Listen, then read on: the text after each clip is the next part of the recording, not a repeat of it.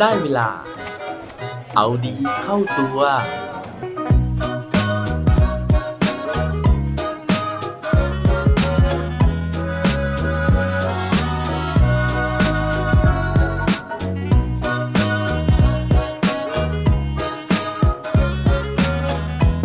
ทำไม ทำไม และทำไมกันครับ สวัสดีครับ พบกับผมชัชวานแสงปรีดีกร และรายการเอาดีเข้าตัว รายการที่จะคอยมาหมั่นเติมวิตามินดีดด้วยเรื่องราวแล้วก็แรงบันดาลใจ เพื่อเพิ่มพลังและภูมิต้านทานในการใช้ชีวิตให้กับพวกเราในทุกๆวัน กับคำถามที่ผมถามไปตอนต้นนะฮะต้องบอกว่าผมเนี่ยไม่ได้กวนนะฮะแต่ว่าผมตั้งใจที่จะถามว่าทำไมนะครับ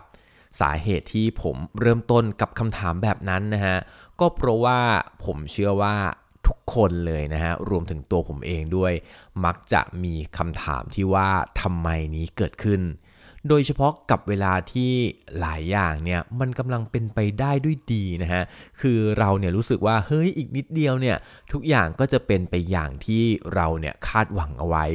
ทุกอย่างนะฮะก็จะสำเร็จนะครับ แล้วเราก็จะมีความสุข แต่ว่าทำไมกันนะฮะที่อยู่ๆก็เกิดเหตุการณ์ร้ายๆนะฮะ เกิดปัญหาขึ้นนะฮะ หรือว่าเกิดความสวยนะฮะสวยอขึ้นนะครับทำให้เราเนี่ยมีเรื่องที่จะต้องสะดุดนะฮะทำให้เราเนี่ยไปไม่ถึงเป้าหมายที่เราวางเอาไว้ ลองถามตัวเองดูนะฮะว่า ตอนที่เกิดปัญหาเหล่านี้นะฮะ เราตั้งคำถามกับตัวเองว่าอะไรผมเชื่อนะฮะว่าทุกคนเนี่ยก็ต้องตั้งคำถามนะฮะว่าทำไมเรื่องแบบนี้ต้องเกิดกับเราด้วยนะครับ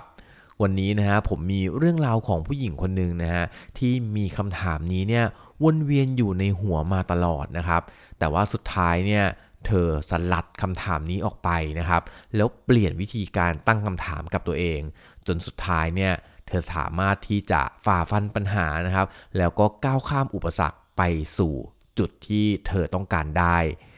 ถ้าเกิดว่าอยากรู้เรื่องราวกันแล้ว จะรอกันอยู่ทำไมครับ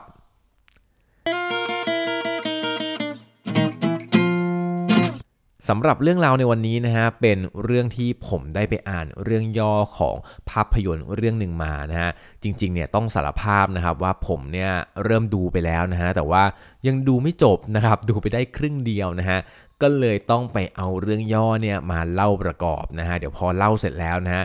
สัญญานะว่าจะกลับไปดูให้จบนะครับ เพื่อที่จะไปซึมซับกับเรื่องราว ซึ่งเขาบอกว่าหนังเรื่องนี้นะฮะให้แรงบันดาลใจกับคนที่ได้ดูอย่างมากเลยนะครับ ทีนี้นะฮะหนังเรื่องนี้มีชื่อว่าอะไรนะครับ ก็ต้องเฉลยเลยแล้วกันนะฮะมันมีชื่อว่า Soul Surfer นะครับ ซึ่งเรื่องราวนะฮะจากชื่อเนี้ยนะครับก็บอกอยู่แล้วว่าน่าจะต้องเป็นเรื่องราวที่เกี่ยวกับนักเล่นเซิร์ฟนะฮะซึ่ง เป็นผู้หญิงนะครับ โดยที่เรื่องราวเนี่ยเขาเล่าถึงเรื่องของเบธานีแฮมิลตันนะครับ ซึ่งเป็นเด็กหญิงวัยแค่ 13 ปีนะฮะ ตอนที่เกิดเหตุการณ์ขึ้นกับเธอนะครับ โดยที่ตอนนั้นเนี่ยเธอเป็นดาวรุ่งพุ่งแรงในวงการเซิร์ฟเลยนะครับ แต่ว่าสุดท้ายเนี่ยเธอต้องประสบเหตุการณ์สยองที่เกือบเอาชีวิตไม่รอดนะฮะเบธานีแฮมิลตันนะครับเกิดที่เมืองฮาวายนะฮะในปี 1990 นะครับ โดยที่ครอบครัวของเธอเนี่ยเป็นครอบครัวนักเซิร์ฟทั้งครอบครัวเลยนะฮะเธอเติบโตมากับพี่ชายนะครับสองคนซึ่งเป็นนักเซิร์ฟตัวยง แล้วสำหรับตัวเธอเองนะฮะก็เรียนรู้นะครับวิธีการควบคุมคลื่นเนี่ยตั้งแต่ตัวเล็กนิดเดียวเลยนะฮะแล้วก็เริ่มลงแข่งเซิร์ฟครั้งแรกเมื่ออายุ 8 ขวบเท่านั้นเอง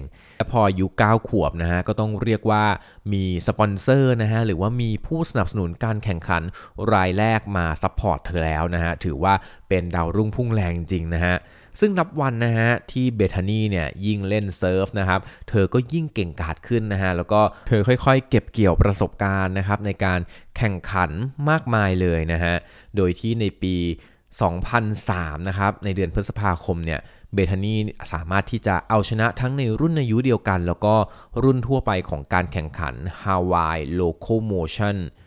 ซึ่งหลังจากนั้นไม่นานนะฮะ เธอก็ยังได้ที่ 2 ในรุ่นทั่วไปหญิงจากการแข่งขัน National Scholastic Surfing Association หรือว่า NSSA National Championship ที่แคลิฟอร์เนียอีกด้วย ชีวิตของเธอนะฮะ ฟังดูเหมือนจะ ราบรื่นนะฮะแล้วก็จริงๆเนี่ยกำลังพุ่งทะยานเลยนะฮะแต่ว่าวันหนึ่งนะครับหายนะเนี่ยก็มาเยือนชีวิตของเธอ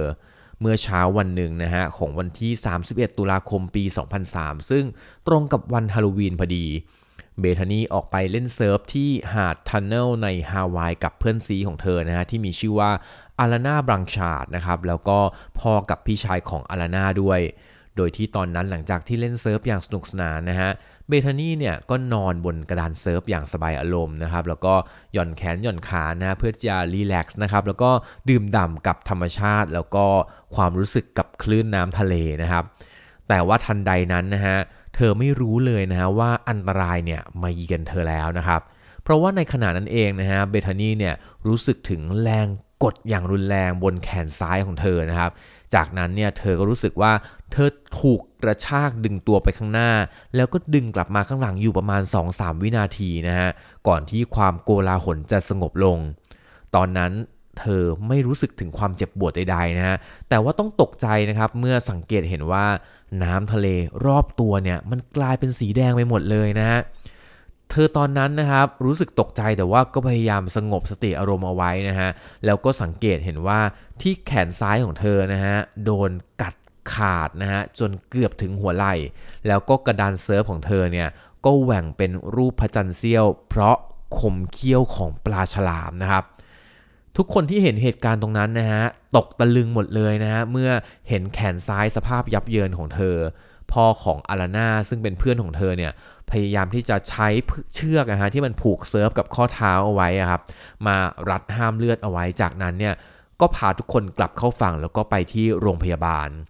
เหตุการณ์ครั้งนั้นนะฮะกลายเป็นข่าวใหญ่ไปทั่วประเทศเลยนะครับกับเด็กสาวอายุ 13 ปี ซึ่งเป็นนักเซิร์ฟดาวรุ่งถูกฉลามเสือขนาด 14 ฟุตทำร้ายจนแขนขาด แล้วก็ฟังดูนะฮะเหมือนกับความฝันที่จะได้กลายเป็น pro surf ของเธอเนี่ยมันอาจจะพังทลายลงนะฮะเพราะว่า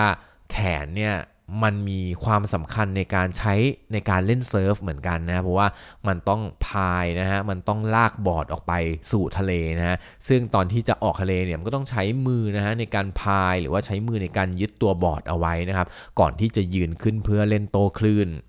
ซึ่งตอนที่เกิดเหตุการณ์นั้นนะฮะช่วงแรกเนี่ยเบธานีเนี่ยเขาค่อนข้างจะจิตตกมาก ๆเลยทีเดียวนะฮะ เขารู้สึกว่าทำไมนะเหตุการณ์นี้จะต้องเกิดขึ้นกับเขานะฮะทำไมเขาถึงโชคร้ายนะทำไมเขาถึงต้องตัดสินใจไปนอนนะแล้วก็เอาแขนจุ่มน้ำทำไมฉลามนะฮะถึงเลือกที่จะมากัดเธอทำไมถึงเกิดขึ้นกับเธอแค่คนเดียว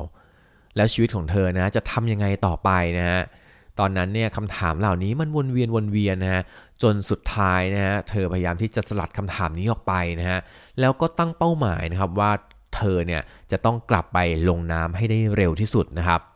ซึ่งวันนั้นก็มาถึงนะฮะ แต่ว่าหลังจากที่เธอเนี่ยได้กลับไปเล่นเซิร์ฟเหมือนเดิมนะครับ ปรากฏว่าเธอก็พยายามเล่นให้ได้ดีนะพยายามทรงตัวนะครับ ซึ่งเธอก็สามารถทำได้นะแต่ว่าเมื่อเธอเนี่ยเข้าร่วมการแข่งขันครั้งแรกนะฮะผลก็ปรากฏว่าเธอไม่ชนะแล้วก็ไม่ได้รางวัลใด ๆนะครับ ซึ่งนั้นเนี่ยทำให้เธอรู้สึกท้อแท้อย่างมากเลยนะฮะแล้วก็รู้สึก แต่จนแล้วจนรอดนะฮะด้วยความที่เธอเนี่ยไม่ย่อท้อนะฮะสุดท้ายเธอก็สามารถที่จะก้าวกลับมายืนนะฮะเป็นหนึ่งในคนที่อยู่ใน top นะฮะของวงการเซิร์ฟได้อีกครั้งหนึ่ง สุดท้ายเธอเอาประวัติของตัวเธอเองนะครับมาเขียนนะฮะเป็นหนังสือที่ชื่อว่า Soul Surfer A True Story of Faith Family and Fighting to Get Back on the Board นะฮะซึ่งกลายเป็น best seller ในเวลาอันรวดเร็วนะครับ แล้วก็เธอยังได้รับรางวัลเกียรติยศจาก MTV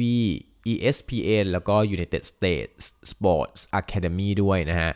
ในที่สุดแล้วเบธานีเนี่ยก็ได้แสดงให้โลกได้เห็นนะฮะว่าการสูญเสียแขนซ้าย ไม่ใช่อุปสรรคบนเส้นทางนักเซิร์ฟนะฮะในปี 2005 นะฮะเธอสามารถที่จะ เอาชนะในรุ่นมือสมัครเล่นหญิงของ NSSA National Championships นะครับแล้วก็เริ่มแข่งขันรายการ Pro Circuit ในปี 2007จนต่อมานะฮะมีคนนำชีวประวัติของเธอไปสร้างเป็นภาพยนตร์อย่างที่ผมได้เกริ่นไปในตอนต้นนะฮะในปี 2011 เรื่องราวของเบธานีแฮมิลตันนะฮะต้องบอกว่าเธอเปลี่ยนนะฮะจากคำถามที่เธอถามกับตัวเองนะฮะว่า why นะฮะหรือว่าทำไมนะครับ ซึ่งคำถามนี้นะฮะมันชวนให้เราเนี่ยหดหู่นะมันชวนให้เราเนี่ยวิ่งวนนะครับในการที่จะหาคำตอบ เพราะฉะนั้นวันหนึ่งเนี่ยเธอก็เปลี่ยนนะฮะวิธีการตั้งคำถามนะฮะจาก why นะฮะเป็น what แล้วก็ when นะฮะว่าเธอควรจะทำอะไรนะฮะจากสถานการณ์ที่มันเกิดขึ้น และเมื่อไหร่นะฮะที่เธอจะทำสิ่งนั้นได้สำเร็จ ซึ่ง what สำหรับเธอนะฮะก็คือการที่กลับไปเล่นเซิร์ฟนะฮะให้ได้แล้วก็ประสบความสำเร็จส่วนเวนนะฮะก็คือเร็วที่สุดเท่าที่เธอเนี่ยจะสามารถกลับไปได้ และนั่นนะฮะก็เลยเป็นที่มานะฮะของการที่เธอเนี่ยกลับมาประสบความสำเร็จได้อีกครั้ง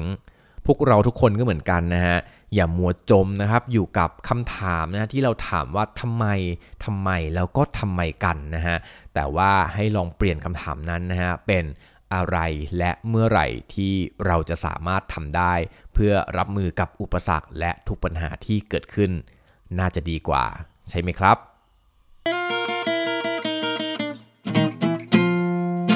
และปิดท้ายวันนี้ด้วยโคดดีโคดโดนจาก Soul Surfer เขาบอกไว้ว่า I don't need it easy